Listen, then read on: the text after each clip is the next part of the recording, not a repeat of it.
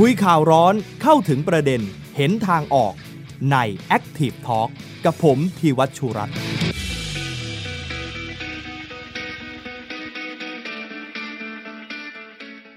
สวัสดีนะครับ สวัสดีคุณผู้ชมทางเพจ The Active นะครับ แล้วก็ทาง The Active Podcast ด้วยนะครับ วันนี้มาเจอกันกับรายการ Active Talk นะครับ ทุกวันพฤหัสบดีเวลา 2 ทุ่ม ถึงประมาณ3ทุ่มนะครับ พูดคุยในประเด็นที่น่าสนใจในรอบสัปดาห์กันสำหรับประเด็นที่จะคุยกันวันนี้เกี่ยวข้องกับวัคซีนที่จะฉีดให้กับเด็กๆ แล้วก็นักเรียนในประเทศเรา เพราะเรื่องเกี่ยวกับสาธารณสุข แล้วก็ทางด้านการแพทย์วัคซีนโควิดแบบนี้ ก็จะชวนนักข่าว ของกระทรวงสาธารณสุขแล้วก็ The Active ของเราที่ประจำอยู่ที่นั่นมาพูดคุยกันด้วย สวัสดีพิทัศน์นะครับ สวัสดีครับผม วันนี้จะเป็นอีกวันหนึ่งนะครับที่เราจะพูดถึงเรื่องวัคซีนที่มันรอบด้านมากขึ้น เพราะก่อนหน้านั้นเนี่ยเวลาเราพูดถึงวัคซีนเด็กเนี่ยเราอาจจะมองแค่ว่าเป็นเรื่องเชิงเทคนิคว่าเด็กควรจะฉีดวัคซีนชนิดไหนดี ซึ่งก็แน่นอนนะในวงการแพทย์เนี่ยก็ยังคงมีข้อถกเถียงเรื่องนี้กันอยู่ว่า แบบไหนถึงจะปลอดภัยผู้ปกครองตอนนี้แบบฟอร์มของกระทรวงศึกษาธิการเนี่ยส่งไปถึงมือ ผู้ปกครองแล้วว่าจะให้ลูกเนี่ยยินยอมฉีดหรือไม่ยังไง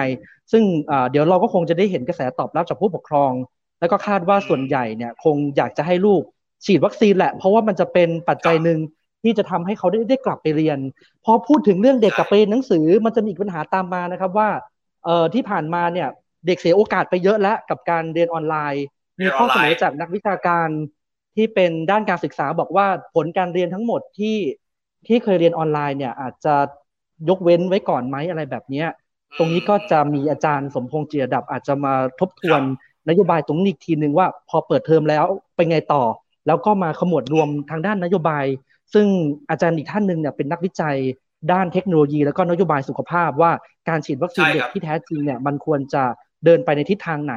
หรือว่ามันเป็นปัจจัยเดียวสำหรับการควบคุมโรคหรือไม่ต้องมีอะไรเพิ่มเติมจากนี้อีกหรือเปล่านะครับ อันนี้อาจจะเป็น new normal ใหม่สำหรับวงการศึกษาก็ได้ การฉีดวัคซีนของเด็กด้วยว่าฉีดแล้วมันจบไหม หรือว่าการจะกลับเข้าไปเรียนมันต้องมีมาตรการอื่น เพิ่มเติมเข้ามาด้วยหรือเปล่า ในช่วงแรกนะครับทักทายคุณผู้ชมและสามารถที่จะกดแชร์วิดีโอออกไปได้ เรามีข้อมูลตัวเลขเนี่ยที่ทาง The Active ทำไว้ ถ้าใครติดตามก็จะได้เห็นสำหรับการรับอัพถึงจำนวนนักเรียนนะครับ ที่เกิดขึ้นว่าเอ๊ะการที่เขาจะได้วัคซีนการในส่วนของนักเรียนนี้เนี่ยจะได้รับการทั่วถึงหรือไม่อย่างไร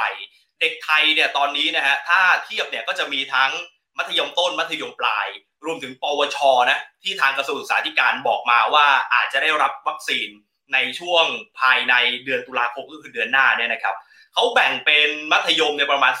47%มัธยมปลายอีก 27 แล้วก็ปวชอีก 14%แต่สำคัญที่เอาตัวเลขตรงนี้มาให้ดู เพราะว่ามันมีนักเรียนที่เขาเรียกว่าอยู่นอกระบบการศึกษา แล้วเมื่อสักครู่ที่คุยกับแขกเนี่ยได้ข้อมูลเพิ่มเติมด้วยว่านอกเหนือจากนักเรียนนอกระบบนะครับ มันยังมีที่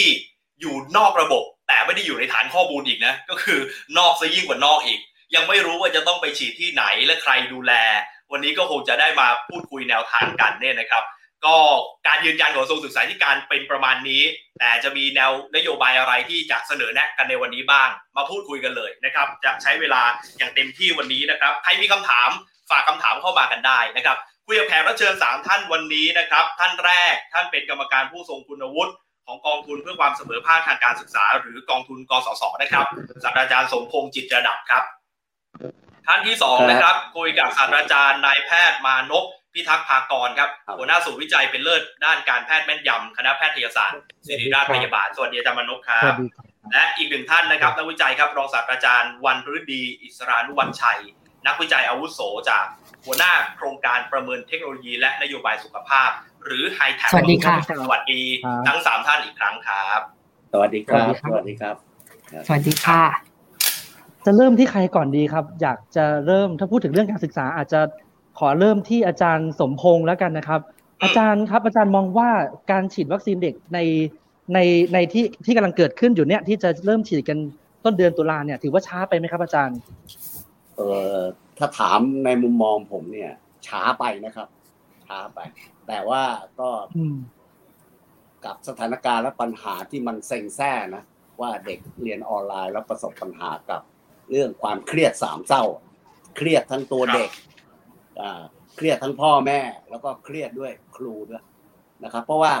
ตัวตัวหลักการของหลักสูตรเนี่ยมันมันเต็มไปด้วยแปดกลุ่มสาระนะ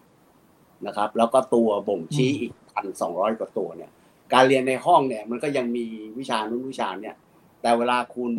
อัดแปดกลุ่มสาระลงไปใน iPad หรือคอมพิวเตอร์เนี่ย มันจริงวันหนึ่งเรียนประมาณเจ็ดแปดชั่วโมง พอเจ็ดแปดชั่วโมงแล้วเนี่ย ครูทุกคนเป็นเจ้าของวิชาเป็นเป็นเจ้าของศาสตร์เนี่ยนะครับ มีอัตตานะครับดังนั้นทุกคนก็จะสั่งการบ้านกันเอาใบงานไปเอาใบงานไปนะครับเพราะฉะนั้นการเรียนรู้ ที่ที่เกิดขึ้นคือออนไลน์กับ on-hand เป็นหลักนะครับเพราะฉะนั้นออนไลน์ on-hand เป็นหลักเพราะฉะนั้นสิ่งที่ที่เกิดขึ้นในขณะเนี้ยพอเสียงมันระงมแล้วมันดังมากเนี่ยกระทรวงศึกษาอยู่ต่อไปไม่ได้ละเพราะฉะนั้นการฉีดวัคซีนจึงเป็นทางออกทางหนึ่ง แล้วผมเห็นด้วยแล้วสนับสนุนนะครับ แต่จะเรียนให้ทราบเลยว่า ความกลิ่งเกรงและความมั่นใจในการฉีดวัคซีนให้กับลูกของตัวเองของผู้ปกครองเนี่ย ผมว่าไม่ถึง 80%หรอกนะครับ ยังไงอาจารย์หมายความว่าคือว่าผู้ปกครองเออตัวเองฉีดหรือไม่ฉีดเนี่ย ตัวเองยังยอมเสี่ยงนะแต่เพื่อลูกตัวเองเนี่ย ผมถามมาแล้วเยอะจำนวนมากเลยลังเลนะลูกใครใครก็ห่วงเออใครๆก็รักลูกตัวเองไงโดยเฉพาะยิ่งถ้าปฐมกับอนุบาลนี่เราเรียกว่าแทบแทบ เกือบเกือบ เกือบหมดเลยนะว่า ขอดูก่อนนะครับ แตกต่างกับอืมเด็กนอกระบบนะครับ เด็กนอกระบบเนี่ยบอกว่าฉีดเลยครับ เต็มที่เลยแล้วเดินหน้าเลยแล้วอยากฉีดเลยดังนั้น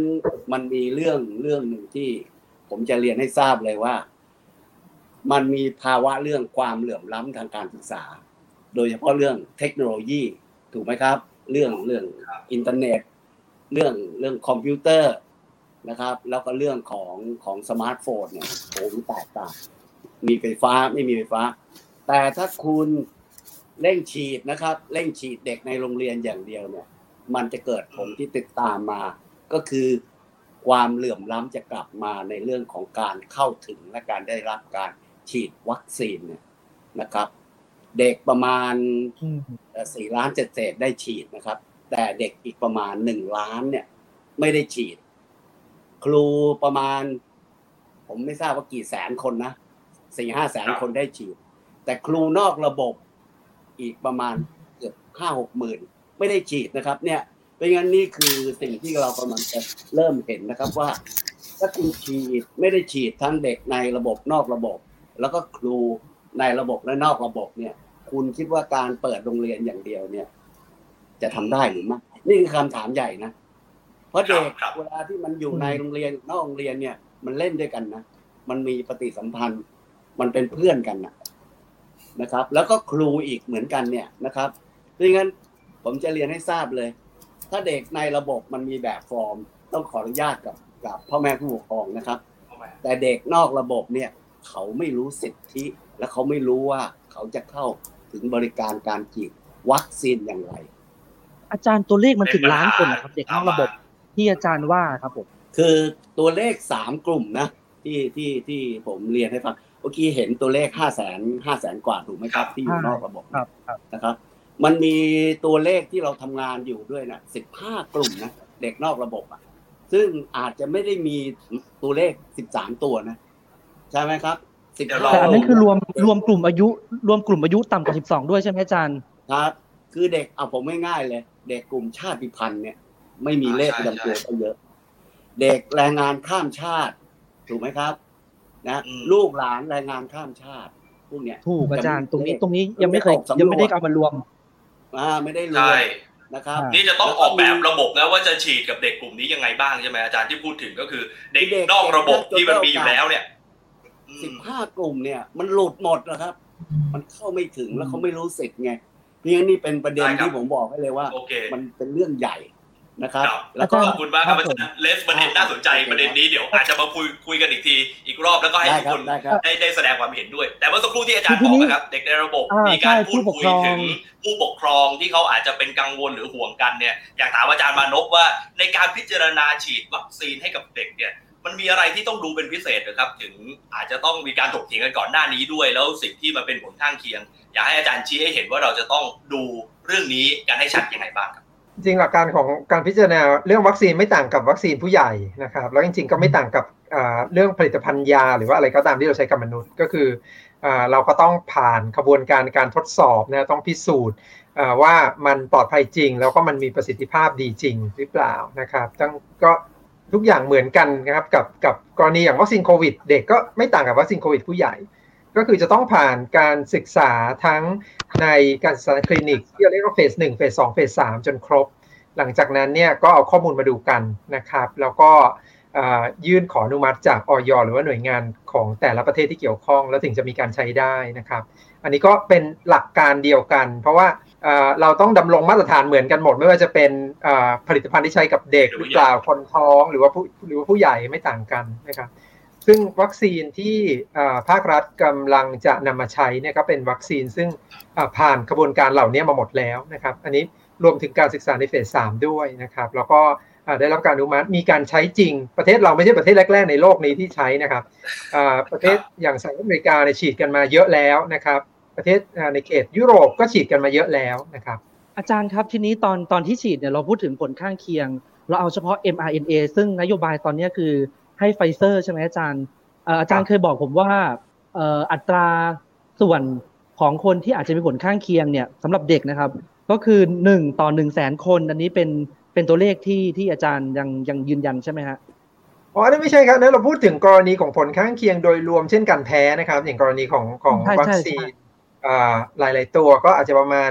หนึ่งต่อสามแสนอะไรอย่างเงี้ยนะครับใน mRNA โดยรวม แต่ว่าในกรณีของการฉีดในเด็กเนี่ยหลังจากมีการฉีดในในวงกว้างในโดยเฉพาะในประเทศสหรัฐอเมริกานะครับก็เริ่มมีการเก็บข้อมูลหลังจากใช้จริงก็พบว่ามีอุบัติการของภาวะที่เราเรียกว่ากล้ามเนื้อหัวใจอักเสบนะซึ่งหลายคนก็จะตื่นตระหนกมากนะครับอุบัติการนี้เจอลักษณะเนี่ยก็เป็นลักษณะที่น่าสนใจเลยยังบอกไม่ได้ว่าทำไมนะครับอันที่หนึ่งก็คือเจอใน คนช่วงอายุ 12ถึง18นะครับก็เป็นช่วงเจอเยอะกว่านะอายุอื่นนะครับอันที่สองก็คือเจอในเด็กผู้ชายมากกว่าผู้หญิงอุบัติการเนี่ยโดยรวมเนี่ยครับผู้ชายเนี่ยประมาณ 60 ต่อล้าน 60 ต่อล้านคนแต่ว่าทั้งหมดของคนที่มีภาวะกล้ามเนื้อหัวใจอักเสบนะครับเกือบทั้งหมดหายได้เองนะครับ แล้วกลับมาเป็นปกติครับไม่ต้องทำอะไรเลย ครับ เพราะฉะนั้นเนี่ยอันนี้ก็เป็นข้อแนะนำมันจะถึงถึงของทุกประเทศ ถึงถึงขั้นเสียชีวิตไหมฮะต่อให้มีมันมีรายงานว่าฉีดแล้วเขาก็ยังฉีดต่ออยู่ดีครับเพราะว่าจริง ๆ แล้วเนี่ยผลข้างเคียงถึงแม้จะมี แต่ว่าผลกระทบจริง ๆ ไม่เยอะ แล้วก็ผลดียังเหนือกว่ามากครับ แล้วที่เขาพูดถึงเชื้อตายอาจารย์ ดี๋ยวขอขอเรื่องเชื้อตายนิดหนึ่งนะอย่างเรื่องนึงได้ไหม MIA ว่าในแง่ของเกณฑ์อายุเนี่ยที่เริ่มต้นที่ 12 ปีอะฮะแล้วแล้วที่ต่ำกว่านั้นเนี่ยอาจารย์เขาจะมั่นใจหรือว่ายังไม่ได้ทำการทดสอบก็เลยไม่ได้มีกำหนดมาขึ้น อันนี้มันมีความแตกต่างกันไหมครับอาจารย์เหตุผลไม่ใช่เป็นเพราะว่ามันไม่ปลอดภัยนะเรื่องเรื่องของอายุเนี่ยครับเหตุผลมันคือขบวนการในการทดสอบนี่แหละครับนะครับเรารู้ว่าการทำการศึกษาทางคลินิกที่เรียกว่า clinical trial phase 3เนี่ยครับ เราเริ่มจากผู้ใหญ่ก่อนนะเพราะว่าเราต้องการเอาคนที่น่าจะเสี่ยงน้อยที่สุดในแง่ของอการเกิดผลเสียฮะมาทำการศึกษาก่อนก็คือผู้ใหญ่สุขภาพดีใช่ไหมครับ หลังจากนั้นเนี่ยจึงลงไปเด็กนะฮะทีนี้เด็กเนี่ยเราก็จะทำเป็นระดับขั้นด้วยก็คือเราจะมีข้อมูลตั้งแต่ 18 ปีจนถึงอายุมากใช่ไหมครับ ที่ใช้ก่อนแล้วก็อนุมัติก่อน หลังจากนั้นก็เริ่มทำการศึกษาในเด็กอายุ 12-18 ตอนนี้มีการทำศึกษา อยู่อีก 2 กลุ่มใหญ่เลยนะครับ ก็คือเด็ก 5 ขวบถึง 12 ขวบ แล้วก็เด็ก 6 เดือนถึง 5 ขวบนะครับหลังจากรายงานการศึกษาซึ่งอนุมัติแล้วเนี่ยในเด็ก 12-18 ปีเนี่ยตอนนี้เราคาดว่าข้อมูลของเด็ก 5 ขวบถึง 12เนี่ยครับคงจะออกภายในปีนี้แน่นะครับ แล้วก็หลังจากนั้นเนี่ยคงจะมีข้อมูลอีกชุดหนึ่งชุดสุดท้ายก็คือ 6 เดือนถึง 5 ขวบตามมานะครับถ้าทุกอย่างเป็นไปตามที่เราคาดนะเราก็หวังว่าจะเป็นอย่างนั้น วัคซีนตัวนี้ก็คงได้รับอนุมัติตั้งแต่อายุ6 6เดือนขึ้นไป ทีนี้เชื้อตายอาจารย์ตะกี้เป็น mRNA ซึ่งซึ่งก็เข้าใจว่ากำลังทดลองในอายุที่ต่ำลงไป แต่ว่าเชื้อตายเนี่ยหลายประเทศ ก็เริ่มใช้อย่างจีนชิลีอย่างเงี้ยครับเอาซีโนแวคฉีดเด็กตั้งแต่อายุ 3 ปีขึ้นไปอะไรอย่างเงี้ยอาจารย์ ตรงตรงตรงเนี้ยทำไมทำไมเชื้อจะเชื้อตายเนี่ย แล้วก็มีกุมารแพทย์หลายท่านบอกว่าเชื้อตายเนี่ย น่าจะปลอดภัยกับเด็กมากกว่า มันมีข้อเท็จจริงตรงนี้ยังไงครับอาจารย์ อันนี้ผมอาจจะเห็นต่างจากหลายคนนะฮะ อันที่หนึ่งเทคโนโลยีเก่าไม่ได้แปลปลอดภัย เทคโนโลยีใหม่ไม่ได้แปลอันตรายอันนี้พูดหลายซ้ำหลายรอบเทคโนโลยีใหม่แปลว่าความก้าวหน้าทางวิทยาศาสตร์เท่านั้นนะครับเทคโนโลยีเก่าเราจะคุ้นเคย แต่ความคุ้นเคยไม่ได้แปลว่าจะปลอดภัยกว่านะครับจริง ๆ ถ้าเราไปดูข้อมูลอันนี้พูดตามความเป็นจริงเลยเนี่ยนะครับ ข้อมูลทางการศึกษาทางคลินิกเองเนี่ยวัคซีนเชื้อตายไม่เคยมีการศึกษาที่ตีพิมพ์เผยแพร่ในเฟสสามนะครับใช้เลยทั้งนั้นนะฮะ วัคซีน mRNA ด้วยซ้ำเป็นวัคซีนซึ่งมีการศึกษาครบทุกขั้นตอนและได้อนุมัติแต่อาจจะมีการใช้จริง ซึ่งซึ่งมันมันเป็นนโยบายของประเทศอยู่แล้วนะครับ ที่เขาอาจจะข้ามขั้นตอนของการศึกษาเหล่านี้ แล้วก็ใช้จริงไปเลย เช่นประเทศจีนอย่างเงี้ยครับพอมีผลการศึกษาเฟสหนึ่งเฟสสองซึ่งจริงเพิ่งตีพิมพ์เมื่อวานนี้เองด้วยนะครับ การศึกษาเฟสหนึ่งเฟสสองนะครับแต่ก็ถือว่าปลอดภัยใช่ไหมอาจารย์ เพราะว่าในบ้านเราเนี่ยมันก็มีบางโรงเรียนที่ฉีดเชื้อตายนะครับห้าหมื่นคน ที่ฉีดของแต่ว่าซีโนฟาร์มแต่ว่าในกระบวนการการการใช้เนี่ยยังเป็นกระบวนการในงานวิจัยอยู่นะครับเพราะว่ายังไม่ได้อนุมัติจากออยครับครับก็สร้างความมั่นใจตรงนี้ขอไปที่อาจารย์วันฤดีนิดนึงครับ ผมไปอ่านการวิจัยของไฮแท็บในก่อนหน้านี้ เราเคยเรียนกันเนาะว่าผู้ใหญ่เนี่ยใครต้องฉีดก่อนฉีดหลัง ถ้าในแง่การบริหารจัดการเด็กอะผมอยากรู้ว่าเอาแล้วใครต้องฉีดก่อนฉีดหลัง ตามที่กระทรวงศึกษาวางมามัธยมก่อน ปวช หรือว่ายังไงพวกเนี้ยทาง HITAP มีมีข้อเสนอหรือว่าสิ่งที่เคยเก็บข้อมูลมาไหมครับว่าควรจะเป็นค่ะขอขอบคุณมากนะครับเป็นคำถามที่ดีมากข้อดีของเวลาที่มีโอกาสที่ไป พูดหลังสุดเนี่ยคืออาจารย์แต่ละท่านเนี่ยไฮไลท์แบบมี point ดีๆ มาก ขออนุญาตคุณยอดคุณทัศนิดนึงอาจารย์สมพงศ์มีพูดถึงเรื่องวัคซีนความลังเลเนาะในการฉีดวัคซีนทาง HITAP วันนี้ค่ะ เรามีทำวิจัย แต่เราไม่ได้เคยมีโอกาสสัมภาษณ์กับทางผู้ปกครอง แต่เราได้มีดูทั้งกลุ่มบุคลากรทางการแพทย์ ทางแรงงานชาวต่างด้าวเนาะแล้วก็ประชาชนทั่วไป ซึ่งจริงๆเนี่ยองค์การอนามัยโลกเขาบอกเลยนะคะว่าการความลังเลในการฉีดวัคซีนเนี่ยถือว่าเป็นท็อป 10 ของปัญหาของทั่วโลกเลย เขาพูดปีเขาพูดถึงพอยต์เนี้ย ปีก่อนที่จะมีโควิด และณตอนนี้มันยังเป็นปัญหานั้นเหมือนกัน สิ่งที่ทางไฮแท็บเราได้วิจัยเราก็เจอจากงานเนี่ยค่ะ ก็คือ สุดท้ายกลับมาคือข้อมูลนะฮะข้อมูลที่อาจารย์มานพพูดถึงเนี่ยว่าถ้าเราแชร์ให้เขาเห็น เราทุกคนทราบกันดีว่าไม่มีวัคซีนหรือยาตัวไหนที่ปลอดภัยร้อยเปอร์เซ็นใช่ไหมฮะฉะนั้นสุดท้ายเนี่ยมันเหมือนเป็นการการเลือกระหว่างคุณอยากจะเสี่ยงกับการฉีดวัคซีนหรือกินยา กับคุณอยากจะเสี่ยงกับการติดเชื้อโรคซึ่งอันเนี้ยสุดท้ายมันมันมันเป็นการเปรียบเทียบกันขึ้นมา นะคะ แล้วก็อีกอีกอันนึงที่ที่อาจารย์มานพพูดถึงมีการศึกษาของยาวัคซีนตอนนี้มีหลายตัวคุณยอดคุณยอดคุณทัศมีพูดถึง mRNA มีพูดถึงวัคซีนเชื้อตายทาง HITAP เรามีการทบทวนวรรณกรรม เราไม่ได้ดูวัคซีนของด้านเด็ก แต่เราดูวัคซีนทั้งหมด แต่เราไม่ได้ดูวัคซีนที่ดูใน phase หนึ่ง phase สองด้วย เรามาดูผลประสิทธิผลของวัคซีนโควิด ในโลกแห่งความเป็นจริง เราเจอมาทั้งหมดเนี่ยฮะ26 study นะคะ มีการศึกษา 26 ที่ในโลกแห่งความเป็นจริงเขาเอาข้อมูลในปัจจุบันในที่มันเนี่ยมาใช้กับประชาชนทั่วไป สิ่งที่เราเจออย่างหนึ่งเลยอะค่ะ80%ของผลการศึกษา เป็นเกี่ยวกับวัคซีน mRNA คือมันทำให้เราคิดว่า เอ้ย การที่เราไม่มีผลการศึกษามา publish เนี่ย มันหมายความว่า มันเป็นหลักฐานว่ายามันไม่ได้หรือวัคซีนมันไม่ได้ผลหรอ หรือมันแค่ยังไม่มีข้อมูลมาเผยแพร่ เพราะถ้าเรามาดูของบริษัทอย่าง m อ n เนี่ยโหเขาพับพับลิชกันสนุกสนาน เขามีวันเอกสารตีพิมพ์กันออกมาทุกเกือบทุกทุกอาทิตย์ แต่แต่แต่ยาวัคซีนตัวอื่น ถ้าไม่มีข้อมูลก็ไม่ได้หมายความว่ามันจะไม่ใช่ใช่ใช่เลยค่ะ แต่ก็อาจจะเป็นหมายความว่าในในในแง่นั้นเนี่ยข้อมูลยังไม่ได้ออกมาหรือเปล่า หรือว่าตั้งคำถามว่าเหตุใดถึงไม่ออกมา ก็จะไปตรงกับที่บอกว่าน้องพูดเมื่อสักครู่ว่าถ้าวัคซีนมันมีข้อมูลที่ชัดเจน อันนั้นมันก็เป็นผลการศึกษาที่ยืนยันได้ จริงๆ เมื่อสักครู่ผมถามทางอาจารย์วันฤดีว่าเอ๊ะมีความคิดเห็นยังไงว่าเด็กเนี่ยควรจะต้องฉีดใครก่อนหลังยังไง อาจารย์มองตรงนี้ไงบ้างครับ โอ้คุณยอดความจำดีมากเลยนะคะ จริงๆ เนี่ยทางองค์องค์การอนามัยโลก เขามีคณะทำงานผู้เชี่ยวชาญที่ตัวย่อเรียกว่า SAGE WHO SAGE เขามีอัปเดตไกด์ไลน์มาเป็นระยะ ซึ่งอันล่าสุดเนี้ยเพิ่งเดือนกว่า เขามี section หนึ่งเลยค่ะ พูดเกี่ยวกับวัคซีนการ vaccination ให้กับนักเรียนแล้วก็ children นะคะเขาไฮไลท์ขึ้นมาเลยว่า นักกลุ่มเด็กเนี่ยมีความสำคัญอย่างไร แล้วเขาก็ไฮไลท์ถึง current evidence หลักฐานในปัจจุบันที่เรามีเนี่ยซึ่งเขาก็ไฮไลท์อยู่เนี่ยว่าเด็กควรจะได้รับการฉีดวัคซีน โดยเฉพาะเด็กกลุ่มที่มีโรคประจำตัว เพราะเด็กเด็กที่มีโรคประจำตัวเนี่ยมีโอกาสที่ถ้าติดเชื้อโควิดเนี่ยเขามีโอกาสที่จะมีอาการหนัก มากกว่าเด็กจำนวนเด็กเด็กทั่ว ๆ ไปที่ไม่มีโรคประจำตัว เขาถึงแอดเด็กกลุ่มนี้เข้ามาในเป็นเรียกว่า priority list นะคะ ซึ่งในเท่าที่เขาจะมินเข้าใจก็คือในประเทศไทยก็ก็เป็นอย่างนั้นเหมือนอยู่นะตอนนี้ค่ะ อืมก็คือเน้นไว้เด็กที่มีโรคประจำตัวมันก็คล้ายๆ กับผู้ใหญ่ใช่ไหมครับแอนนี่ก็เราคุยในกรณีว่าวัคซีนอาจจะมีไม่เพียงพอเนาะจนต้องจัดลำดับ priority ความสำคัญ ที่ผมถามอาจารย์สมพงษ์นิดนึงผมเข้าใจว่าจริงๆลูกอาจารย์สมพงษ์เนี่ยไปจบมหาวิทยาลัยแล้ว แต่ว่าจะถามว่าเด็กคนไหนควรจะได้ก่อนได้หลังยังไง ในฐานะคนทำการศึกษาควรจะเป็นยังไงครับ คือเด็กที่ที่ที่ติดเชื้อได้รับเชื้อไวรัสไอโควิด -19 เนี่ยที่เราศึกษาเนี่ยนะครับ ประมาณแสนสี่ตอนนี้น่าจะถึงแสนห้าแล้ว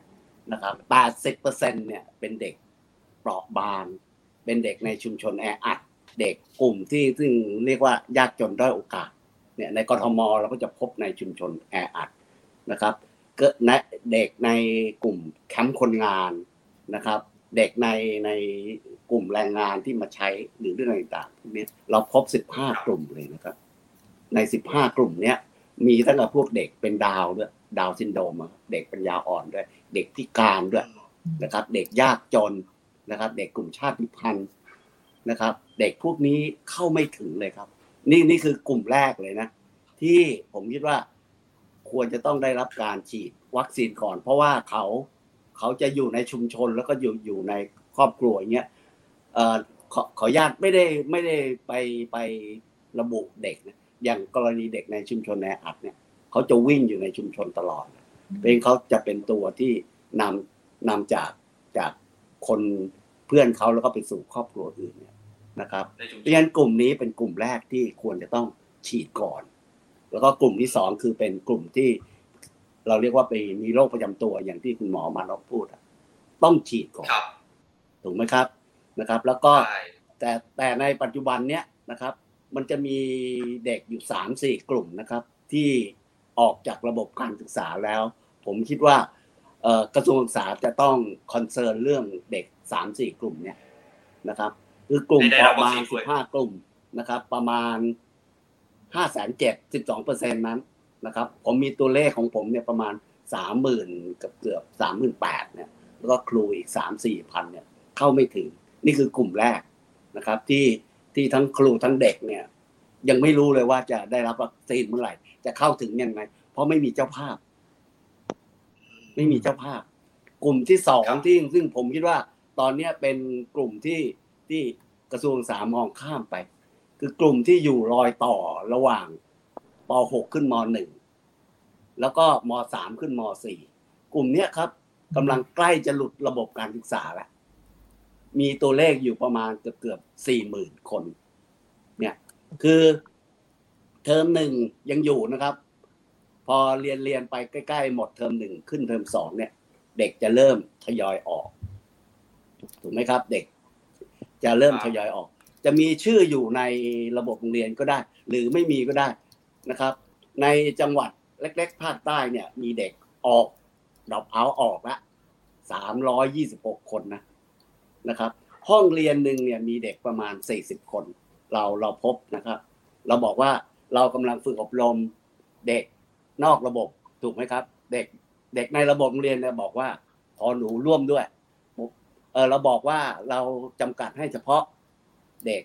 นอกระบบเขาบอกว่าเทอมเนี้ยเขาอยู่ในระบบ แต่เทอมสองเนี่ยเขาจะออกนอกระบบแล้วจาก 40 จะออก 20 เห็นไหมครับ แล้วก็สิ่งที่เป็นตัวเลขแล้วที่เรายืนยันได้เลยนะครับว่าเด็กที่ใกล้หลุดนะครับ ในปัจจุบันเนี้ยหายไปประมาณ 14.6เปอร์เซ็นตนะครับ ก็คือเป็นเด็กในรอยต่อของมัธยมสามขึ้นมัธยมสี่เนี่ย ประมาณสามหมื่นสามพันเจ็ดร้อยสิบคน แล้วก็เด็กปหกขึ้นมหนึ่งเนี่ย ประมาณแปดพันหกร้อยเก้าสิบเก้าคน นี่คือเด็กรอยต่อนะ แล้วยังไม่รวมเด็กนอกระบบอีกนะ คุณลองคิดดูสิครับว่า มันจะมากมายขนาดไหน แล้วประเด็นที่สำคัญนิดเดียวอีกนิดเดียวอ่าครับคือเด็กที่เด็กที่ต่ำกว่าอายุสิบสองเนี่ยนะครับ เด็กอายุต่ำกว่าสิบสองคือปฐมศึกษากับปฐมปลายนะครับ กับอนุบาลเนี่ยนะครับ จะไม่ได้รับการฉีดวัคซีนนะครับ แล้วบอกว่าเด็กกลุ่มเนี้ยจะต้องเรียนออนไลน์ต่อไปเนี่ย ผมว่าโอ้โหมันเป็นเรื่องใหญ่มากเลยนะครับ ว่าเพราะเราเรียนออนไลน์กันมาเกือบปีแล้วนะคุณยังจะให้เด็กเด็กประถมกับเด็กอนุบาลเนี่ยเรียนออนไลน์อีก ผมว่ามันขัดกับพัฒนาการการเจริญเติบโตของเด็กนะครับ จิตวิทยาเด็กแบบมาก ๆเลยเพราะเด็กประถมเด็กอนุบาลต้องวิ่งเล่น มันต้องออกกำลังมันต้องมีปฏิสัมพันธ์แล้วคุณยังบอกเลยว่าเฮ้ยคุณเรียนฉีดเฉพาะเด็กมัธยมกับปวชปวสแต่เด็กประถมกับเด็กอนุบาล คุณยังไม่มีทางหาทางออกให้กับเขาเลย หรือบทสรุปว่าคุณจะทำยังไงกับเขาครับ คือเด็กสามโอเคอาจารย์ไหนๆก็มาถึงขอบคุณครับไหนๆมาถึงถึงถึงตรงนี้เอาเอาคำถามข้อแรกสำหรับอาจารย์ก่อนนะครับ อาจารย์มีอาจารย์มองว่าเนี่ยที่อาจารย์ไล่มาทั้งสามกลุ่มเนี่ย อาจารย์มีข้อเสนออะไรที่จะให้รัฐบาลฟัง แล้วก็วัคซีนเนี่ยได้ถึงเด็กทั้งสามกลุ่มเนี้ยต้องทํำยังไงบ้าง อยากให้อาจารย์ลองเสนอขึ้นมาครับ คือถ้าถ้าเป็นเด็กนอกระบบเนี่ย กระทรวงศึกษาเขาคงคงมองยากนะ แต่เจ้าภาพหลักเนี่ย ต้องเป็นกระทรวงพัฒนาสังคมและความมั่นคงของมนุษย์ถ้าในในกรุงเทพต้องเป็นกรุงเทพมหานครนะครับ แล้วถ้าถ้าเป็นไปได้เนี่ย ในเด็กในภูมิภาคเนี่ย ต้องเป็นกระทรวงมหาดไทยกรมการปกครองส่วนท้องถิ่นเนี่ย คือมันต้องมีเจ้าภาพในการรวบรวมเด็กนะครับ การการที่จะได้โคต้าของวัคซีนมาฉีดอะ มันไม่ใช่กระทรวงศึกษา ตามลำพังอย่างเดียวถูกไหมฮะอาศัยหน่วยในพื้นที่ที่เขาดูแลด้วยมันต้องมีหน่วยงานเจ้าภาพหลักอ่าตรงนี้ตรงนี้มีหน่วยงานเจ้าภาพหลักแล้วเด็กเด็กข้ามชาติเด็กที่เป็นแรงงานข้ามต้องทำงานกับภาคประชาสังคมฮะนะฮะทำงานกับภาคประชาสังคมเนี่ย อย่างกรณีผมเนี่ย มีครูนอกระบบเนี่ยเจ็ดสิบแปดสิบเปอร์เซ็นเป็นครูมาจากจากกศนนะครับ เป็นครูมาจากพี่เลี้ยงมาจากสภาเด็กเยาวชน มาจาก คนที่ที่มีจิตอาสาอะไรต่าง ๆ พวกนี้นะครับ พวกเนี้ยเรามีเครือข่ายอยู่นะครับ ใช่ใช่นึกเหมือนตอนลงไปมันลงไปไม่ยากหรอกเหมือนลงไปตรวจเชิงรุกก่อนหน้านี้ในกรุงเทพแล้วก็ใช้เครือข่ายภาคประชาสังคม ขอขออนุญาตไปที่อาจารย์หมอวันบต่อเนื่องจากระบบการบริหารจัดการ แล้วก็ข้อมูลนิดนึงครับ ถ้าเราจะอยากรู้ว่าถ้าฉีดภายในเดือนตุลาคมนี้แล้วครับ โอกาสในการที่จะเปิดเรียนได้อย่างเต็มที่โดยไร้ความกังวลเนี่ยมันควรจะเป็นช่วงเวลาไหนที่ที่จะเหมาะสมสำหรับต่อหลังจากการฉีดวัคซีนครับคุณหมอจริงๆไอ้เรื่องเรื่องการเปิดอย่างไร้ความกังวลคงไม่มีหรอกวัคซีนไม่ใช่อาวุธเดียวอยู่แล้วในการที่จะป้องกันนะครับการติดเชื้อและการระบาดในโรงเรียนนะฮะจริงๆจะต้องอาศัยมาตรการอื่น มาตรการนี้ก็ไม่ต่างอะไรกับผู้ใหญ่นะครับ จริงๆเพียงแต่ว่าเราอาจจะต้องตั้งโจทย์ใหม่ก็คือ เราคงจะต้องยอมให้เกิดเรื่องของกิจกรรมหรือว่าพฤติกรรมเด็กซึ่งอาจจะส่งเสริมนะส่งเสริมให้เกิดการการระบาดของเชื้อได้บ้าง เพราะว่า social distancing เนี่ยมันเป็นของที่ทำยากโดยเฉพาะในเด็กที่อายุไม่เยอะ แล้วก็กิจกรรมของเด็กในในรูปแบบของการเรียนรู้ต่างๆเนี่ยมันต้องอาศัยการปฏิสัมพันธ์กันของของเด็กอะ เรื่องเรื่อง social skill เรื่องอะไรอย่างเงี้ยครับเพราะนั้นมันเลี่ยงไม่ได้หรอกที่ที่มันจะต้องอยู่เอ่อ work from home แบบที่เราทำอยู่ทุกวันนี้นะเรียนออนไลน์มันก็ไม่ไม่ไม่มีประสิทธิภาพที่ดีแล้วเนี่ยเพราะฉะนั้นเนี่ยสิ่งอันนี้มันก็ต้องชั่งน้ำหนักถึงข้อดีของของการที่จะกลับมาเรียนในขณะเดียวกันเราก็ต้องวางมาตรการอื่นที่จะป้องกันการระบาดเช่นแทนที่เราจะให้เขาเหมือนกับมีปฏิสัมพันธ์หรือว่า มีกิจกรรมที่ผสมปนเปเด็กกันทั้งโรงเรียนเราก็อาจจะต้องแยกเป็นกลุ่มเล็ก ๆ อะไรอย่างเงี้ย เช่นเป็นห้องเฉพาะห้องเนาะอนุญาตให้รวมรวมกันได้แต่ว่าห้องใครห้องมันอะไรเงี้ยไม่พยายามไม่ให้ไม่ให้เจอกันเป็นกลุ่มใหญ่ส่วนวัคซีนมันก็เป็นมันก็เป็นอาวุธอีกอันหนึ่งในการที่จะป้องกันเท่านั้นเองอย่าอย่ามองว่าวัคซีนเท่านั้นจึงจะเป็นทางออกนะอันนี้อันนี้อันนี้ไม่เห็นด้วยอย่างยิ่งครับ เด็กเล็กก็เหมือนกันถ้ายังไม่ถึงอายุที่ ถ้ายังไม่ถึงอายุที่ฉีดนะผมคิดว่าการเปิดเรียนก็ยังคงสามารถทำได้อยู่ เราก็ใช้มาตรการอื่นนะครับ อย่างน้อยธรรมชาติก็ช่วยเยอะนะครับ เด็กนี่โชคดีมาก เพราะว่าเด็กอายุน้อยเนี่ยครับต่อให้ติดเชื้อโควิด โอกาสที่จะเป็นรุนแรงต่ำแต่ไม่ได้แปลว่าไม่เป็นนะครับยังไงก็ตามเนี่ยก็ยังมีโอกาสอยู่เพียงแต่ว่าอย่างน้อยโอกาสเป็นรุนแรงเนี่ยก็จะต่ำกว่า แต่ที่เรากังวลคือจะเป็นติดที่บ้านถูกไหมฮะ ผมผมเสริมนิดนึงของคุณหมอเนี่ยมีประเด็นที่ดีๆนะครับ คือความมั่นใจของผู้ปกครองเนี่ย ประเด็นที่คุณหมอมนพพูดเนี่ยมันมีประเด็นที่สำคัญสาคัญต้องหยิบยกขึ้นมา แจงแล้วมันเน้น เช่น การฉีดวัคซีนดีกว่าแน่ๆดีกว่าถูกไหมครับ ประเด็นที่สองเนี่ย ถ้าเด็กได้รับเชื้อเนี่ย มันจะไม่มีอาการรุนแรงหรอกถูกไหมฮะแล้วก็การเสียชีวิตของเด็กก็อยู่ในเลทอัตราต่ำ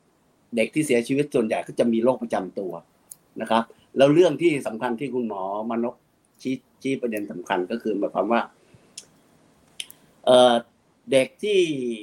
ที่ได้รับการฉีดวัคซีนนะครับ แล้วมีผลข้างเคียงคือมีโรคหัวใจ ใช่ไหมครับกล้ามเนื้อหัวใจอักเสบกล้ามเนื้อหัวใจเนี่ย มันเกิดขึ้นแต่มันไม่มาก แล้วมันหายเองได้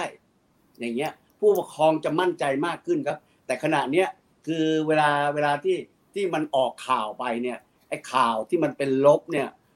ผู้ปกครองเนี่ยเขาเชื่อมากกว่าข่าวบวกนะครับเขาก็ห่วงลูกเขาไงคุณบอกไออาจารย์ครับใช่ไหมมันต้องเน้นย้ำครับแต่ว่าอันนี้เป็นนโยบายชัดเจนครับนิดนึงครับคืออันนี้คือเป็นนโยบายชัดเจนแล้วเหรอครับอาจารย์ที่ที่โรงเรียนจะยังไม่เปิดสำหรับเด็กเด็กตั้งแต่สามขวบขึ้นไปอะครับ เพราะว่าผมเห็นโรงเรียนในต่างจังหวัดที่เป็นพื้นที่ พื้นที่ที่ไม่ใช่สีแดงเนี่ยโรงเรียนเขากลับมาเปิดปกติแล้วนะครับ แต่ว่าผมยังไม่แน่ใจว่าแต่แน่นอนพื้นที่สีสีแดงเข้มเนี่ย ก็คือยังยังไม่เปิดทุกระดับชั้น จนกว่าจะฉีดครบ แต่ทีนี้ทีนี้ทีนี้ตอนนี้กำลังจะบอกคุณหมอว่าเอ่อกรมอนามัยเอ่อจะบอกอาจารย์นะครับ ว่ากรมอนามัยเนี่ยเขาวางแนวทาง เหมือนจะเน็ตมีปัญหาไป เหมือนอผมต่อเรื่องก็ได้กรมอนามัยเหมือนวางแนวทางการเปิดเรียนอย่างปลอดภัยมาให้แต่ตอนนี้ผมเอาประเด็น ประเด็นต่อเนื่องไปที่ทางอาจารย์วรฤดีนิดนึงได้ไหม เรื่องของพฤติกรรมสุขภาพหรือว่าการใช้ชีวิตในโรงเรียนน่ะเมื่อสักครู่ที่หมอวานนบเลสประเด็นขึ้นมา ว่าวัคซีนมันไม่ใช่ทางออกหรอก แต่มันต้องมีอะไรเข้าไปเสริมมาก ในทางไฮแท็บเรามีข้อมูลตรงนี้ที่จะอาจจะนำเสนอให้กับทางโรงเรียน หรือว่าหน่วยงานภาครัฐได้ทราบบ้างไหมครับค่ะขอบคุณขอบคุณค่ะใช่ค่ะเหมือนที่ทั้งอาจารย์มนพกับอาจารย์สมพงศ์นะคะ ที่ได้พูดถึงเนี่ยวัคซีนมันเป็นแค่ส่วนหนึ่ง ฉะนั้นเนี่ยจากที่ที่มิมีกล่าวถึงรายงานจากอนามัยโลก แล้วก็มีงานวิจัยของคณะทำงานผู้เชี่ยวชาญของหลายประเทศเลยนะคะ ที่เขาเนี่ยก็ได้มีการพูดถึงว่าสามารถเปิดโรงเรียนได้ ถึงแม้เด็กทุกคนจะไม่ได้วัคซีนไม่ใช่เด็กอย่างเดียวด้วย บางทีก็เขาก็มีนะที่เป็นอาจารย์ มีกลุ่มคนที่ทำงานที่โรงเรียนที่เขาไม่ยอมฉีดกันเหมือนกัน แต่ยังสามารถเปิดโรงเรียนได้ ถ้า ถ้าเรามีแผนรองรับเหมือนที่อาจารย์ แต่อาจารย์มานพเมื่อกี้กล่าวถึงหลายมาตรการแล้วฮะถ้าถ้ามองในมุมหนึ่งจากข้อมูลที่ได้มาค่ะ เราอาจจะแบ่งออกเป็นสามส่วนหลักๆ อันแรกนี่อาจจะเป็นการวิธีมาตรการที่ช่วยอะไรที่เราทำที่ช่วยลดจำนวนเคสที่จะเกิดขึ้น อันนี้อาจจะเกี่ยวกับการตรวจอย่างประเทศแคนาดาเนี่ยเขามีการ โอ้อีกอย่างหนึ่งก็คือตอนนี้มีมีโอกาสให้เมืองไทยเราถอดบทเรียนจากหลาย ๆ ประเทศ เพราะมีหลายประเทศเขาเปิดโรงเรียนกันแล้ว ฉะนั้นเดือนเนี้ยค่ะที่ผ่านมาเดือนหน้าเดือนต่อไปเนี่ยเรามาดูได้เลยว่า มีประเทศไหนทำอะไรกันยันซึ่งอันนั้นเป็นหนึ่งในงานที่ High Tab กำลังรีวิวอยู่นะตอนนี้นะคะเขาก็มีเนี่ยค่ะเขาเป็น daily symptom check ทุกคือดูแค่อาการนะคะ แต่ดูทุกวันเสร็จก็จะมีเกี่ยวกับการ testing อ่า testing ATK ของเราเนี่ย มีแต่ละประเทศเนี่ยมีใช้ไม่เหมือนกันแต่หลายที่อาจจะบอกอาทุกอาทิตย์อาทิตย์ละครั้ง หรือบางที่ก็อาจบางประเทศอาจจะสองถึงสามครั้ง อันนี้ก็ขึ้นอยู่กับมาตรการ อันนี้เนี่ยจะเพื่อดีเทคว่าถ้ามีเคสเข้ามาเราจะป้องกันยังไง อันที่สองก็เกี่ยวกับว่าอาถ้าเด็กอยู่ในอยู่ในโรงเรียนแล้วเนี่ยมีมาตรการอะไรอย่างที่เมื่อกี้อาจารย์มามานุพูดถึงก็อ่าคลาสเอ่อ ห้องจำนวนนักเรียนในห้องเล็กลงหน่อยไหมหรืออ่าถ้ามีกิจกรรมอะไรที่ที่แต่ก่อนอาจจะต้องมีทำให้เรามีการคอนแทคกันเยอะขึ้น เล่นกีฬาบางอันอาจถ้ายิ่งเป็นอินดอร์เนี่ยควรจะต้องเปลี่ยนเป็นเอาท์ดอร์ไหมคือแล้วก็มีมาตรการเกี่ยวกับการใส่หน้ากาก โดยเฉพาะให้กับพวกคุณครูหรือนักเรียนที่ตั้งแต่อายุอย่างของแคนาดาเขาให้เป็นใส่หน้ากากตั้งแต่เด็กปหนึ่งเป็นขึ้นขึ้นไปเลย นะคะ คือมันมีหลายมาตรการที่เราสามารถที่จะทำได้ แล้วมีหลักฐานข้อมูลว่ามาตรการเหล่านี้มันช่วยช่วยให้เราต่อสู้โควิดได้เหมือนกันค่ะ ตรงตรงตรงนี้ครับอาจารย์กรมอนามัยเนี่ยเขาออกออกมาเป็นแบบแผนแล้วก็ส่งให้กระทรวงศึกษาธิการแล้วครับเขาแบ่งพื้นที่ตามตามประกาศสบคเลยก็คือสีเขียวสีเหลืองสีส้มสีแดงสีแดงเข้ม ผมยกตัวอย่างแค่สีเขียวกับสีแดงเข้ม พื้นที่สีเขียวเนี่ยซึ่งเป็นพื้นที่เฝ้าระวังเนี่ยเขากำหนดเลยว่าครูบุคลากรต้องฉีดวัคซีนแล้วมากกว่า 85%แล้วก็ต้องประเมินความเสี่ยงระดับระดับบุคคลเนี่ยหนึ่งหนึ่งวันต่อหนึ่งสัปดาห์อันนี้พื้นที่สีเขียวนะครับ แต่ว่าถ้าเป็นพื้นที่สีแดงเข้มเนี่ยก็เช่นเดียวกันครูบุคลากรต้องฉีดวัคซีนมากกว่า 85%แต่ว่าจะต้องประเมินความเสี่ยงทุกวัน มีการตรวจ ATK เข้ามาเกี่ยวข้องด้วยนะครับสองครั้งต่อสัปดาห์ แล้วก็จำกัดนักเรียนต่อห้องไม่เกิน 25 คน มาตรการแบบนี้อาจารย์มองว่ามันพอที่จะควบคู่ไปกับวัคซีน แล้วก็จะป้องกันการระบาดได้ไหมครับถ้ามองในมุมหนึ่งคิดเป็น good start เลยนะคะ มันเหมือนกับเราได้เรียนรู้จากข้อมูลที่เรามีณวันนี้เนี่ยมาช่วย แต่ก็เหมือนกับวัคซีนเรารู้วัคซีนมาถึงตอนนี้เราก็ต้องมีการติดตามว่าวัคซีนมันมีประสิทธิผลในตอนทำ study กัน แล้วในโลกแห่งความเป็นจริงนั้นเป็นอย่างไร ตอนนี้ค่ะเรามีแผนซึ่งเป็นแบบเป็น step แรกที่ดีมาก อันต่อไปคือควรจะต้องมีระบบเรื่องการติดตามและประเมินกับทุกกับมาตรการที่เราทำกัน ซึ่งอันนี้ค่ะจะเป็นไฮไลท์ใช่ว่าแผนของเราตรงนี้มันเป็นยังไงแล้วควรจะต้องมีเหมือนเป็น check-in point ว่าถ้าอะไรที่มันไม่ได้ผลเราควรจะต้องไม่ต้องรอทำต่อไป พวกนี้ค่ะ ข้อมูลถ้าเราเก็บมาพอตอนเราเริ่มเปิดโรงเรียน เริ่มเปิดฉีดให้เด็กอย่างเงี้ยค่ะ เราสามารถเก็บข้อมูล พวกนี้เราถ้าเราเอามาทำมาประเมินมาวิเคราะห์กัน มันสามารถจะจะให้ข้อมูลเราแล้วข้อมูลของเราพวกนี้ค่ะมีเชื่อว่ามีหลายประเทศทั่วโลกที่เขาก็อยากรู้เหมือนกัน จับตามองเหมือนกันว่าเมืองไทยเรากำลังทำอะไรอยู่ ครับครับเมื่อสักครู่ที่ข้อมูลพิทัน์บอกมาถามอาจารย์มานพว่า 85%ของครูที่ฉีดวัคซีนต้องดูด้วยไหมครับว่าฉีดอะไรไป หรือว่าจะต้องพิจารณาในแง่ของมาตรการอย่างนี้ยังไงบ้างครับอาจารย์เออจริงๆถ้าก็อย่างน้อยให้ฉีดละกัน เพราะว่าจริงๆแล้วเนี่ยผมเข้าใจว่าโปรไฟล์ของการฉีดวัคซีนในบุคลากรในการศึกษาก็คงไม่ต่างกับประชาชนเนาะก็คือเขาก็ได้วัคซีนตามที่ตามที่รัฐบาลจัดหาให้นั่นแหละนะฮะ ก็ก็ไม่ไม่จำเป็นต้องไปดูถึงขั้นนั้น แต่ว่าผมคิดว่าอย่างน้อยให้ได้สัดส่วนที่เยอะที่สุดที่จะทำได้ก็จะช่วยอยู่แล้วอันหนึ่งก็คือเรื่องของการตรวจนี่ก็สำคัญครับ อย่างที่ที่ท่านอาจารย์ได้ได้กล่าวถึงว่าขั้นตอนจริง ๆ ในการควบคุมการระบาดเนี่ยอาวุธอื่นที่นอกเหนือจากวัคซีนหนึ่งก็คือการพยายามจำกัดตีวงให้โอกาสที่จะเกิดการระบาดเนี่ย ยากขึ้นนะฮะ เช่นการจำกัดกลุ่มเล็ก การลดจำนวนคนที่จะที่ที่จะ interact หรือปฏิสัมพันธ์กันในกิจกรรม อันที่ 2 ก็คือการค้นหาคนที่ติดเชื้อให้เร็วครับ ก็คือผ่านการตรวจเชิงรุกนะ ATK เนี่ยครับที่ที่มีการทำอย่างต่างประเทศหลายประเทศก็เปิดเรียนนะครับ เพราะว่าการศึกษาเป็นสิ่งสำคัญมากเนาะผ่านแล้วผ่านเลยด้วยนะครับ golden period ของของการเรียนในเด็กเนี่ยมันมันย้อนคืนไม่ได้ เขายินดีที่จะ เปิดยอมเปิดเรียนโดยที่ไม่มีวัคซีน แต่ว่าชดเชยด้วยวิธีอื่น เช่น มาตรการการคัดกรองด้วย ATK สัปดาห์ละสองครั้งอย่างเงี้ยบังคับให้เด็กตรวจเลยแล้วสอนวิธีการตรวจเลยด้วยนะฮะเด็กชั้นประถมยังทำเองเลยฮะนะครับพอทำได้แล้วเนี่ยอ่าแล้วถ้าเกิดรู้ว่าตัวเองติดนะก็ก็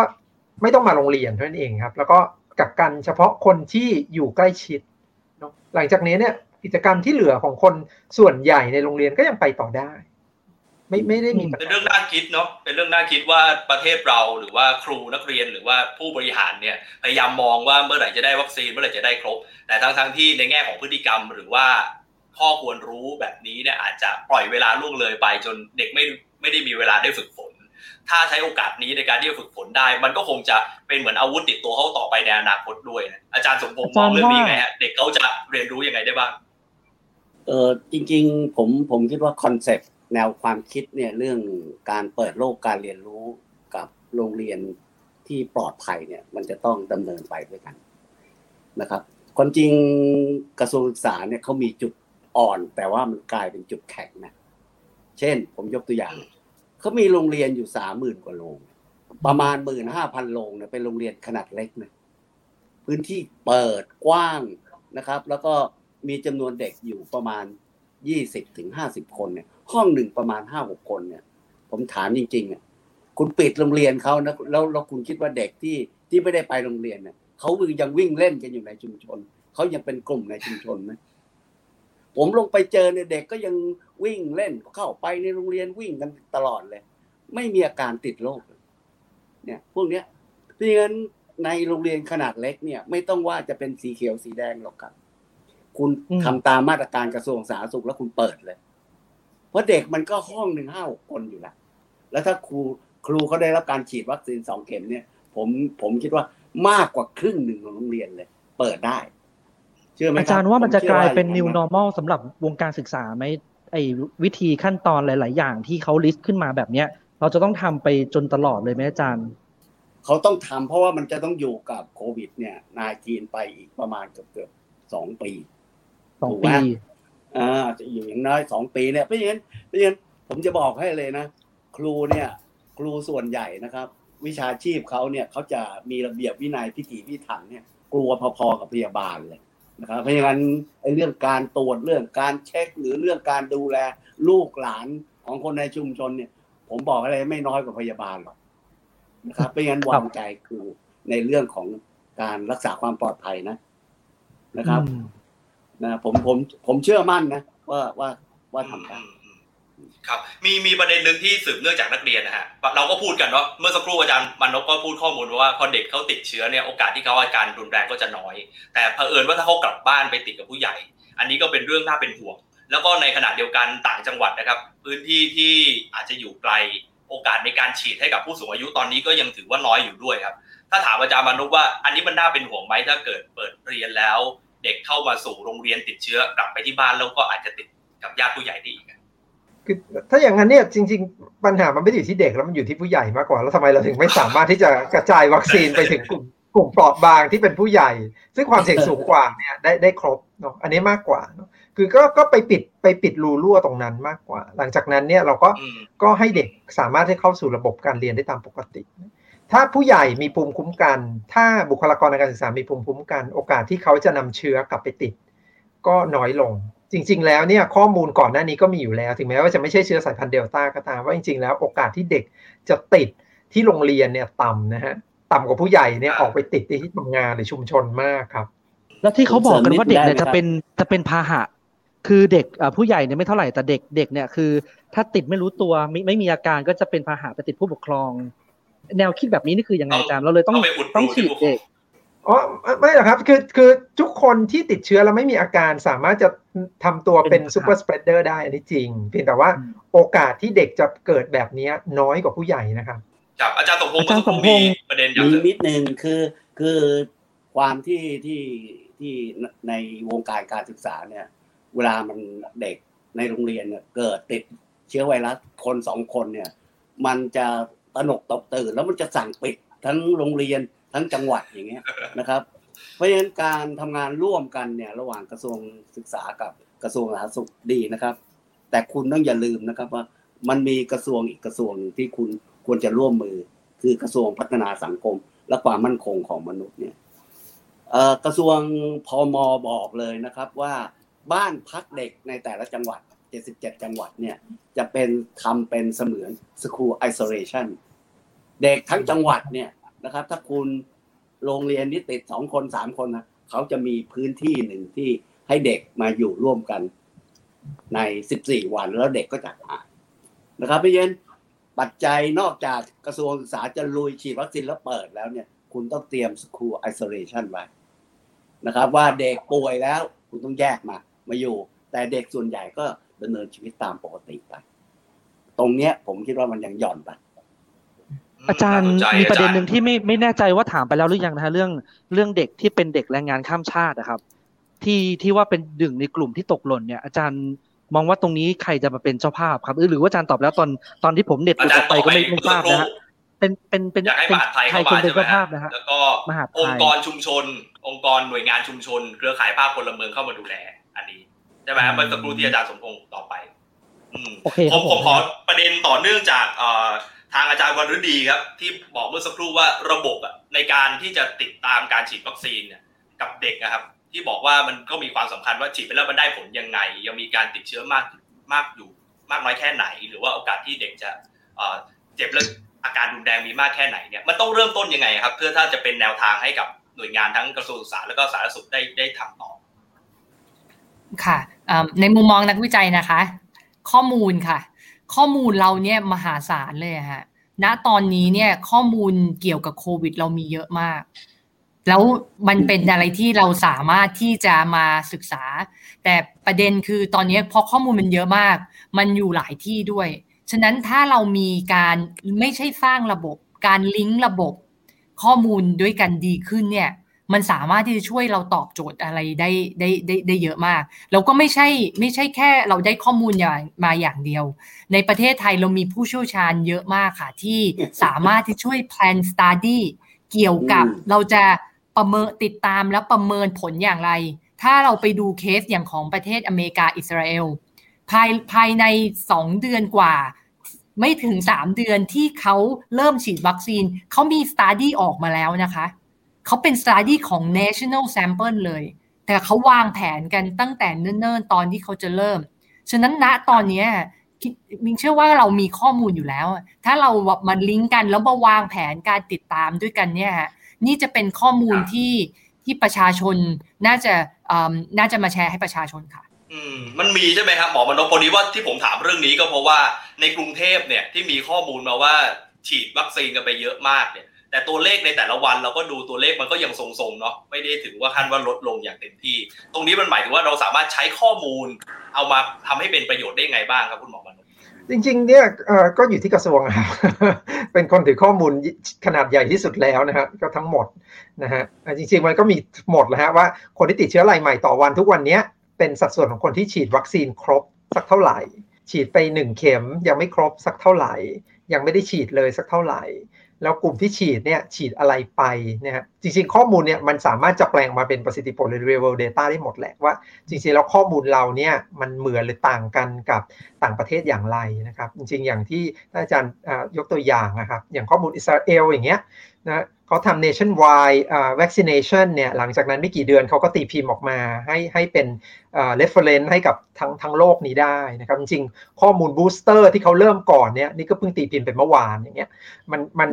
สามารถเก็บข้อมูลวิเคราะห์แล้วก็นำเสนอออกมาเนี่ยเป็นเป็นข้อมูลให้ให้สาธารณชนรับทราบ แล้วก็ใช้เป็นเป็นข้อมูลสำหรับ policy maker ได้เลยด้วยซ้ำไป เออเราเราไม่รู้เหมือนกันว่า ข้อมูลนี้ใครเป็นคนถือแล้วทำอะไรอยู่จะไม่รู้จริงๆใช่ไหมจะไม่รู้จริงๆใช่ไหมที่พูด ไม่ทราบครับ ผมผมไม่ได้อยู่ไม่ได้อยู่กระทรวงสาธารณสุขหมายถึงว่าถ้ารู้ว่ายี่ห้อไหนฉีดไปแล้ว เอ๊ตัวเลขยังไม่ลด โอกาสเจ็บตายยังมีจะได้หยุดซื้อหยุดหยุดฉีดในความหมายนั้นใช่ไหมฮะคือจริง ๆ ขบวนการในการในการ วิเคราะห์ข้อมูลทางวิทยาศาสตร์หรือการวิจัยมันก็neutral อะคือมันไม่จำเป็นที่จะต้องไปผูกติดกับนโยบาย หรือว่าเรื่องของภาคการเมืองหรือว่าหรือว่าการบริหารอยู่แล้ว จริง ๆ เราเห็น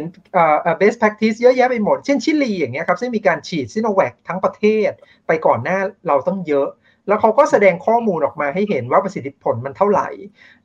โดยเฉพาะประสิทธิผลเมื่อเปรียบเทียบกับวัคซีนแอสตราเซเนกาและไฟเซอร์ซึ่งก็เห็นเลยว่าตัวเลขใครดีกว่าอะไรอย่างเงี้ยแล้วก็เขาก็นำมาซึ่งการเปลี่ยนนโยบายด้วยว่าเออคนต่อไปนี้เขาก็จะเปลี่ยนมาเป็นวัคซีนตัวไหน แล้วก็คนที่ได้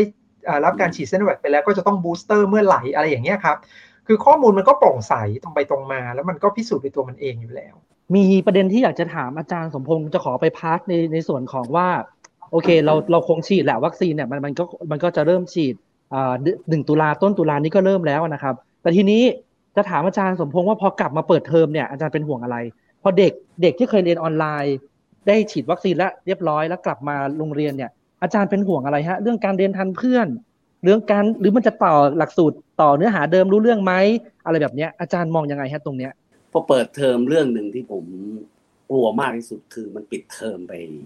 ไปเกือบเทอมนะเปิดเทอมมันจะอัดเด็กกันนะไม่ได้อัดแบบแบบนี้นะเขาจะสอนกันแบบหนักหน่วงเลยอะเพราะว่ามันมันเรียนไม่ค่อยเข้าใจเรียนไม่ทันเพราะฉะนั้นมันเหลือเวลาอีกสี่เดือนเนี่ยเพราะฉะนั้นครูทุกคนครูบาอาจารย์ทุกคนก็จะบอกว่าเรียนเรียนเรียนเรียนเรียนเรียนเรียนครับซึ่งในข้อเท็จจริงแล้วเนี่ย ผมคิดว่าเปิดเทอมแล้วเนี่ย อาทิตย์แรกหรือสองอาทิตย์แรกเนี่ย ต้องไม่เรียน ต้องปล่อยให้พัก ให้เด็กเล่นกัน มีกิจกรรม ศิลปะพละดนตรีนะครับ ลงชุมชนหรือทำอะไรก็ได้กิจกรรมที่ให้เขาสุขภาพจิตเขาเขาหายเครียดนะครับ ถ้าเปิดเทอมแล้วคุณยังใส่เข้าไปในวิชาแอดกลุ่มสาระอีกนะผมว่าเรากำลังซ้ำเติมเด็กเพราะงั้นครูต่อไปเปิดเทอมเนี่ยมันต้องเป็นครูแนะแนว เป็นนักกิจกรรม เป็นนักกระบวนการ ไม่ใช่ครูสอนสื่อครับ หมายความว่าอาทิตย์แรกนี่อย่าเพิ่งเรียนใช่ไหมอาจารย์เหมือนมา มาละลายพฤติกรรมมาเจอเพื่อนนะครับ ให้ข้อมูลหรือแม้แต่กระทั่งอย่างนี้อาจารย์หมอกับอาจารย์วรดีบอกว่าคลาสแรกเรียนรู้กันหน่อยเรื่องมาตรการเรื่องสุขภาพจะได้เรียนรู้ว่าในอนาคตจะทำไงกันต่อใช่ไหมฮะ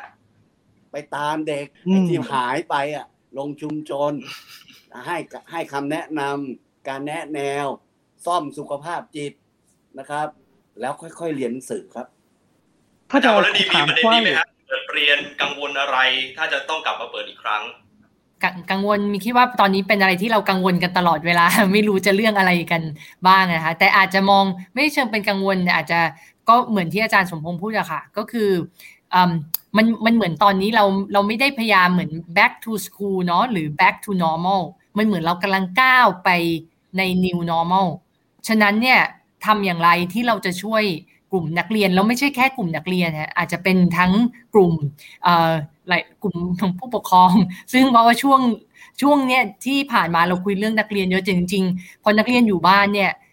เด็กๆอยู่บ้านเนี่ยผู้ปกครองก็เป็นกลุ่มหนึ่งที่ที่อาจจะต้องการ support ด้วยนะคะ ฉะนั้นเนี่ยก็คือทุกฝ่ายที่เกี่ยวข้องอะค่ะมีอะไรบ้างที่เราสามารถที่จะช่วยสนับสนุนให้ทุกคน make this uh, transition กลับไปใน new normal ของเราอะค่ะ ช่วงเป็นผ่านเนาะกลับไปสู่เพราะว่าต้องมีอะไรต้องทำทีนี้ถามอาจารย์มานพนิดนึงว่า ถ้าสมมุติอาจจะถามอาจารย์คนอื่นด้วยนะคะว่า ถ้ามันมี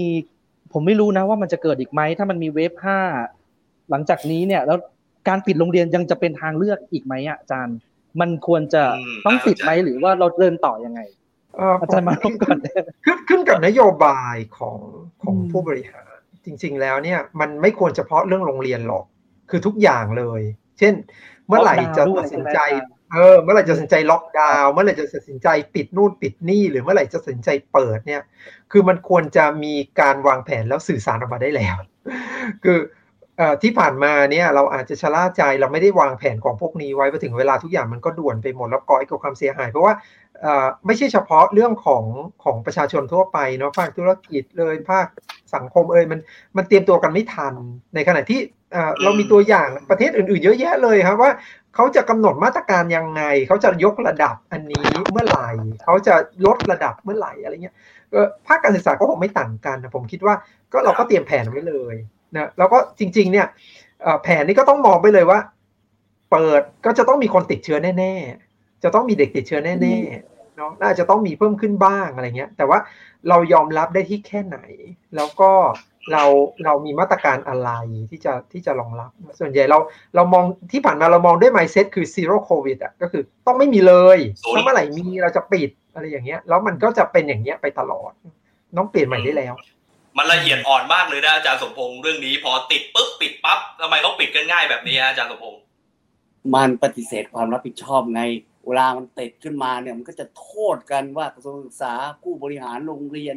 อย่างเงี้ยทำไมปล่อยให้มันเกิดการติดขึ้นมาเนี่ย เขาต้องแสดงความรับผิดชอบ การปิดคือการปฏิเสธความรับผิดชอบคุณก็ไม่ต้องรับผิดชอบอะไร ก็ปิดมันอย่างเดียวเนี่ย แต่ผลเสียมันลงไปสู่กับตัวเด็กถเทอมที่แล้วคือ mindset เป็นแบบนั้นเราไม่ได้คิดถึงตัวเด็กไงแต่เราคิดถึงแต่เรื่องเรื่องของผู้ใหญ่ที่ที่ปฏิเสธเรื่องความรับผิดชอบ กลัวผิดพลาด กลัวอะไรต่างๆ มันมันส่งผลเสียกับกับการเรียนรู้ของเด็กมากเกิด learning loss กันครั้งใหญ่เลยนะผมจะบอกให้เลยว่า โชคดีนะครับ ที่เขาฟังเสียงเด็กกับเสียงผู้ปกครองแล้วเขาเขากล้าตัดสินใจเปิด เทอมสองเนี่ยไม่ใช่นั้นนะเราจะเสียหายมากกว่านี้อีกเยอะครับ เรื่องนี้นี่ฝากทางไฮแท็บได้ไหมฮะ เอาข้อมูลมายันหน่อยว่า เปิดเรียนแล้วเนี่ยเด็กติดเชื้อไปกระจายให้คนอื่นกี่คนเผื่อเขาจะได้มีข้อมูลว่าถ้าเกิดระลอกใหม่จะได้ไม่มาติด อันนี้ อันนี้มองมองประเด็นไว้ว่าไงครับจะว่าจะทำวิจัยยังไงได้บ้างโอ้คุณคุณคุณยอดพยายามหางานให้เราด้วยดีเลยนะคะ ขอบคุณมาก เราได้โจทย์มาอยู่ตลอดนะไม่ไม่ค่ะ อันนั้นแต่เป็นเป็นคำถามที่ดีมากนะคะ ซึ่งอันนี้เป็นเป็นแผนที่ จากที่เราได้ดูของอนามัยโลกที่เขามีข้อเสนอแนะผ่านมากับหลาย ๆประเทศเนี่ยเขาจะมีเซกชันนี้อยู่เสมอ ว่าเหมือนที่อาจารย์พูดกันค่ะคือการรองรับทุกเกือบทุกสถานการณ์ที่เราคิดได้เนาะมันอาจจะมีสถานการณ์ที่เราอาจจะยังคาดเดาไม่ถึง แต่มีหลายสถานการณ์ที่เรามองกันได้แล้วแล้วเรารับมือกันได้ยังไง อันนี้ค่ะ ก็ก็เป็นเป็นจะจะรับไปค่ะ จะรับไปลองดูต่อค่ะ ขอนิดนึงครับอาจารย์ขอที่อาจารย์มานพนิดนึงครับคือตอนนี้มันมีหลายประเทศเราเนี่ยจะเปิดหลายอย่างมากเลยนะครับเปิดเมืองเปิดประเทศเปิดเรียน แล้วตอนนี้คือเราก็ฉีดวัคซีนกันกันก็บางบางบางก็ว่าเยอะบางก็ว่ายังครึ่งกลางๆ แล้วอย่างกรุงเทพก็เลื่อนเปิดเมืองไปวันที่สิบห้าทีนี้มันมีความเป็นไปได้ไหมฮะอาจารย์ อาจจะไม่ได้เกี่ยวกับเรื่องเด็ก แต่คิดว่าอาจจะเกี่ยวกับเรื่องเปิดเปิดปิดปิดโรงเรียนนี่แหละ ว่ายังอาจารย์มองว่ามันจะมีระบาดอีกไหมแม้ว่าเราจะฉีดวัคซีนกันแบบนี้แล้ว เราต้องเตรียมตัวเตรียมใจกันไหมอาจารย์ เราพูดถึงกรณีของผู้ติดเชื้อรายใหม่เนาะคำว่าระบาดของเราแปลว่าผู้ติดเชื้อรายใหม่สูงขึ้นเนี่ยคงมีแน่นะครับได้ถ้าเราผ่อนคลายมาตรการ อันนี้เป็นเรื่องธรรมดาเพียงแต่ว่า เราจะใช้ตัวเลขนี้เป็นสารณะ หรือเราจะใช้ตัวเลขผู้ป่วยหนัก และอัตราการคลองเตียงเป็นสารณะ คือคือบทบริบทของของมุมมองมันจะต้องเปลี่ยนไปได้แล้วนะทันทีที่เรารู้ว่า เชื้อนี้จะองอยู่กับเราอีกนานมากนะเราคงจะใช้ zero covid strategy หรือกลยุทธ์การกดตัวเลขให้ต่ำที่สุดเนี่ยเป็นไปไม่ได้อีกต่อไปนะแต่ว่าถ้าเราไปดูว่าเออเราหวังผลจากวัคซีนที่มีปริมาณคนฉีดไปพอสมควร ซึ่งแล้วแต่มุมมองว่ามากพอหรือเปล่าเนี่ยเราคาดหวังว่าคนที่ติดเชื้อแล้วป่วยหนัก ที่จะไปโหลดระบบสุขภาพและสาธารณสุขเนี่ยจะไม่เยอะ ถ้าไม่เยอะเรายินดีที่จะ เทรดออฟของเหล่านี้ไหมนะครับก็คือยอมให้มีผู้ติดเชื้อเพิ่มขึ้น ในขณะเดียวกันเราก็เปิดกิจกรรม ไม่ว่าทางเศรษฐกิจเลยสังคมให้มากขึ้น ให้เราอยู่อยู่ร่วมกับมันนะมันกึ่งกึ่งคล้ายๆเรียก desensitization คือพยายามทำให้เรารู้สึกไม่ไม่แตกตื่นกับมันมากนะอาจารย์สมพงศ์บอกว่าสองปี อาจารย์ผมไม่รู้อาจารย์ฟังมาจากตรงไหนนะ อาจารย์บอกว่า เราจะอยู่กับโควิดอีกสองปีอาจารย์จริง ๆ แล้วสองปีจะสิ้นสุดไหมครับ หรือว่ามันไปไกลกว่านี้ อันนี้เด็กๆก็อาจจะฟังแล้วก็ลุ้นกันด้วยนะวงการศึกษา ต้องปรับตัวอะไรเงี้ยอาจารย์สองสองปีนี่ถือเป็นการมองโลกในแง่ดีมากเลยนะครับผมมองว่าเราจะอยู่กับมันไปอีกนานมากครับ หลายปีเลยครับ บอกไม่ได้เลยครับ นานมากๆครับ แต่ว่าแต่ว่าเราจะอยู่ร่วมกับมันได้ ครับเราไม่ต้องแปลกใจนะครับ ต้องคุยเรื่องนี้กันค่อนข้างมากเนื่องจากเป็นเรื่องที่เกี่ยวข้องการเรียนของเด็ก แล้วก็จากที่ฟังสาววิทยากรเราได้เห็นว่าทุกคนให้ความสำคัญกับเรื่องนี้ และวันนี้เราได้หลายประเด็นทั้งความทลายข้อกังวลในเรื่องของการฉีดวัคซีน เปิดแล้วต้องมีมาตรการอะไรเข้ามาเสริม แล้วในอนาคตเนี่ยเราจะทำยังไงเพื่อไม่ให้ต้องกลับมาปิดโรงเรียนอีกครั้ง ที่จะสร้างผลเสียกับนักเรียน วันนี้ขอบพระคุณอาจารย์ทั้งสามท่านที่มาพูดคุยกันมากนะครับขอบคุณครับ ครับครับผมนี่คือทั้งหมดของรายการ Active Talk นะครับคุณผู้ชมกลับมาเจอกันใหม่ วันพฤหัสบดีหน้าเวลาสองทุ่มนะครับ วันนี้ผมพิทัศน์พร้อมแขกรับเชิญทั้ง 3 คน ลาคุณผู้ชมไปเลยนะครับ สวัสดีครับ คุยข่าวร้อนเข้าถึงประเด็นเห็นทางออกใน Active Talk กับผมธีวัชชุรัตน์